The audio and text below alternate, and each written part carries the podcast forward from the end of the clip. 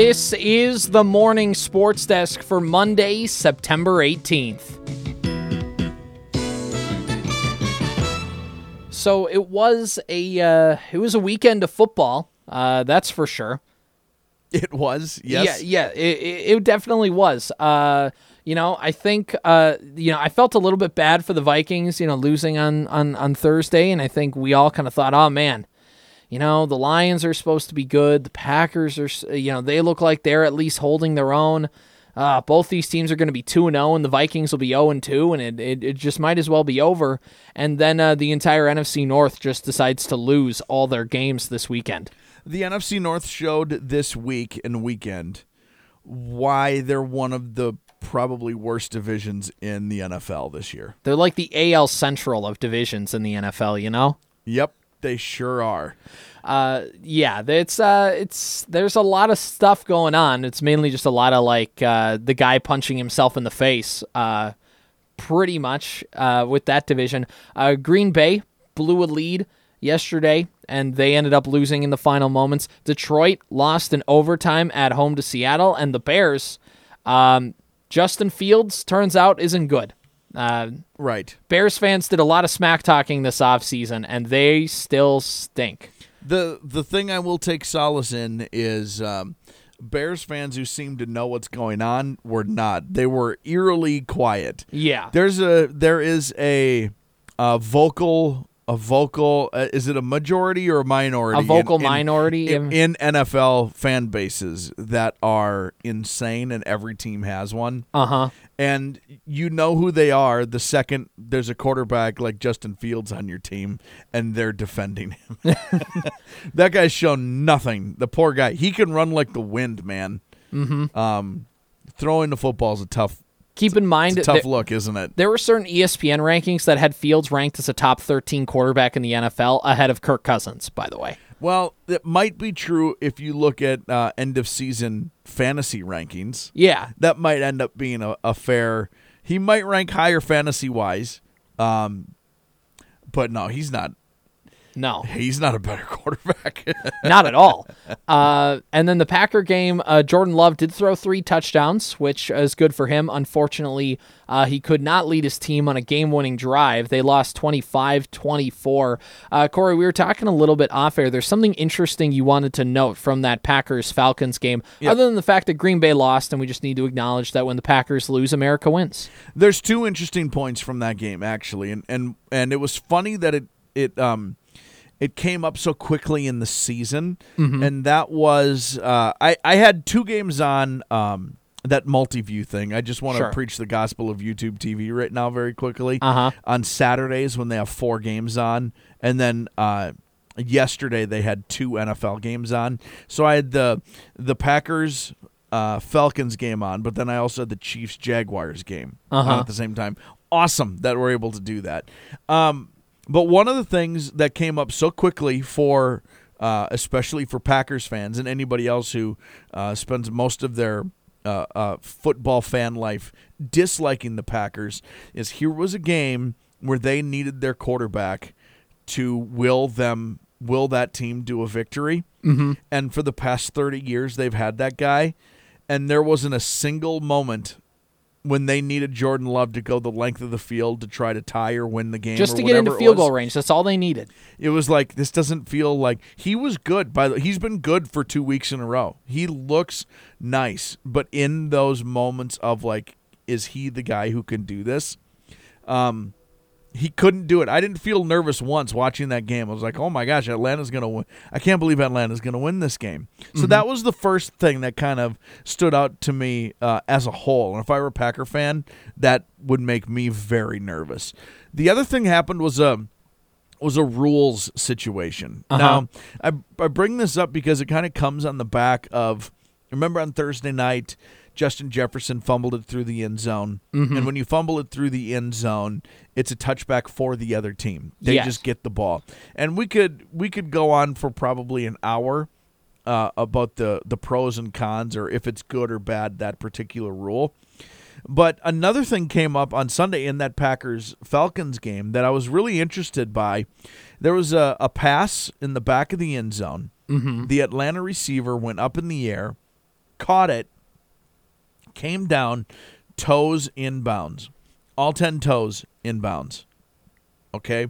The next thing to land were his heels Okay. out of bounds. Incomplete pass, no touchdown.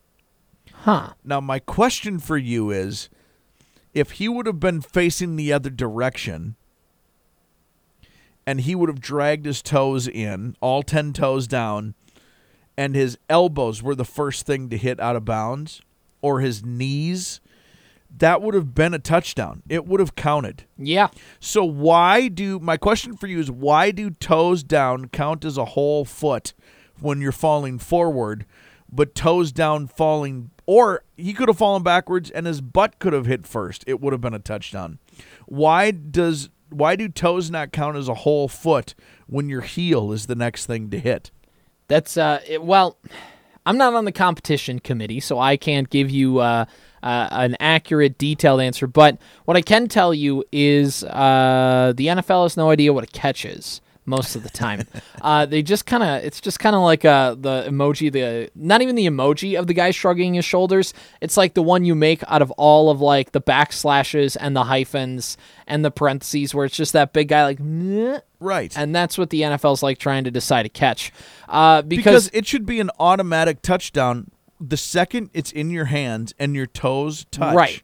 It's a touchdown, right? Well, because the only thing is like, okay, well, does he have possession as he fully comes down? But as we've discussed before, he had the ball fully in his hands. Like there was no corralling it. He didn't have to wrangle it in. Right. He had the ball. So yeah, I mean, it's one of those things like he's established himself in bounds. He's got the two feet because there's the thing of the toe drag swag that gets all the uh, that gets all the love nowadays. Like a wide receiver makes a catch and his back toe like drags along the sideline out of bounds Super cool. it's great. It's awesome. Toe drag swag is a great phrase that Nate Burleson coined, and uh, And, and- every kid who watches the NFL tries to toe drag it, reset. I mean, Mm-hmm. like, I'm sure you did it at recent. I did it. I grew up watching Cris Carter play. That guy was the best in the game ever Uh-huh. at catching balls on the sidelines, you know? yeah, exactly. So I, I don't really know. I think the NFL doesn't really know either. I think it's one of those where it's like it's probably by textbook a rule, and nobody even realizes it's a rule until the rule needs to be called upon, and everyone's like, wait, why is this a thing?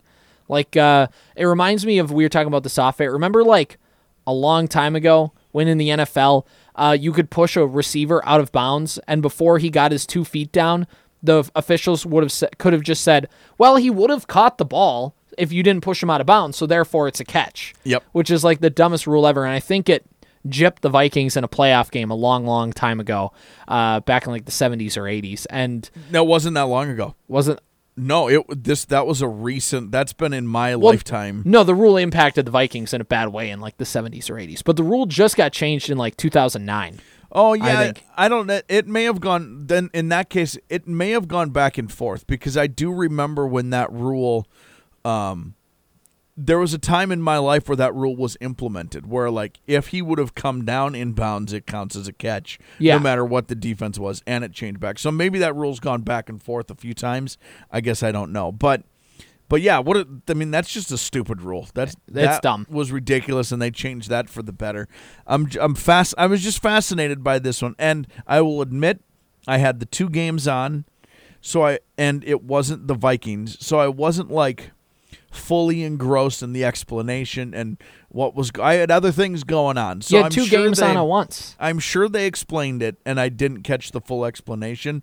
But from my perspective, the guy caught it, had his toes in bounds, and then his te- his heels were the next thing to land. No touchdown. That doesn't make any sense to me. Biggest takeaway of the weekend, Corey, is that if the Vikings win, uh, they could potentially be in first place at the end of next Sunday. They play the Los Angeles Chargers, who are 0 2 themselves, Yep. two playoff teams from a year ago who are both desperate to get their first win of 2023. So that's going to be a fun one, and there might be about 100 combined total points between the two teams. So, you Yeah. know, we'll talk about that as it gets closer. Uh, speaking of things that are getting closer, is the Minnesota Twins. Their magic number after taking three of four from the White Sox is at Tony Oliva, Down to six, baby. down to six. The Vikings, or the Twins, excuse me, could theoretically clinch the division as soon as Wednesday. If the Twins sweep the Cincinnati Reds, they play games today, tomorrow, Wednesday, and Cleveland.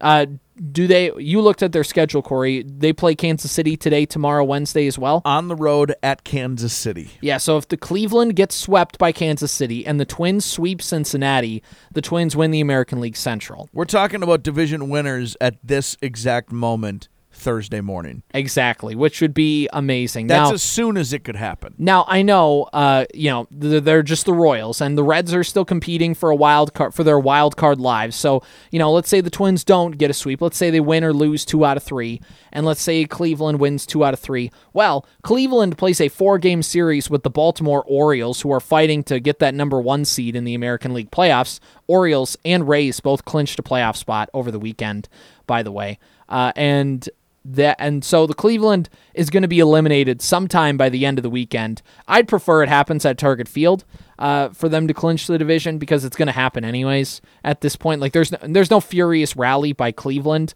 Um, so yeah, Twins are set to uh, clinch the American League Central sometime this week. The earliest it could happen Wednesday.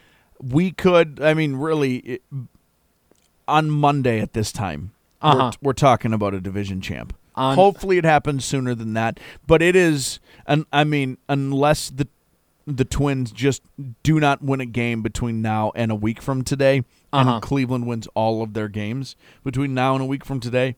Um, There's 12 games left in the season. but, but we're talking about a division a division championship on on Monday. At- at the it could be. Thursday at the earliest and probably Monday at the latest. Exactly. Uh, and yeah, Twins are Twins are gonna win the Central, and we'll talk about how they stack the playoff rotation, how they get guys ready for the postseason. What are they doing uh, to for that? Who are they gonna play? That'll all come up in the in the remaining days. Give us some time. We'll, Yeah. we'll get there. Uh, so Corey, you had, and I quote, uh, a stupid question to ask me.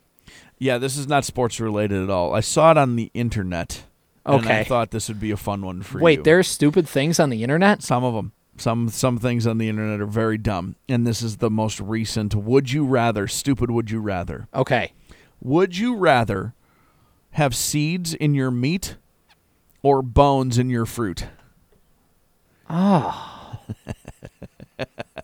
I think I got to go bones and fruit. That's what I am too. I'm a bones and fruit kind of guy. Well, because if you think about it, what would you? I mean, I'm already used to seeds in fruit, so bones is like not ideal, but like it's not completely off-putting.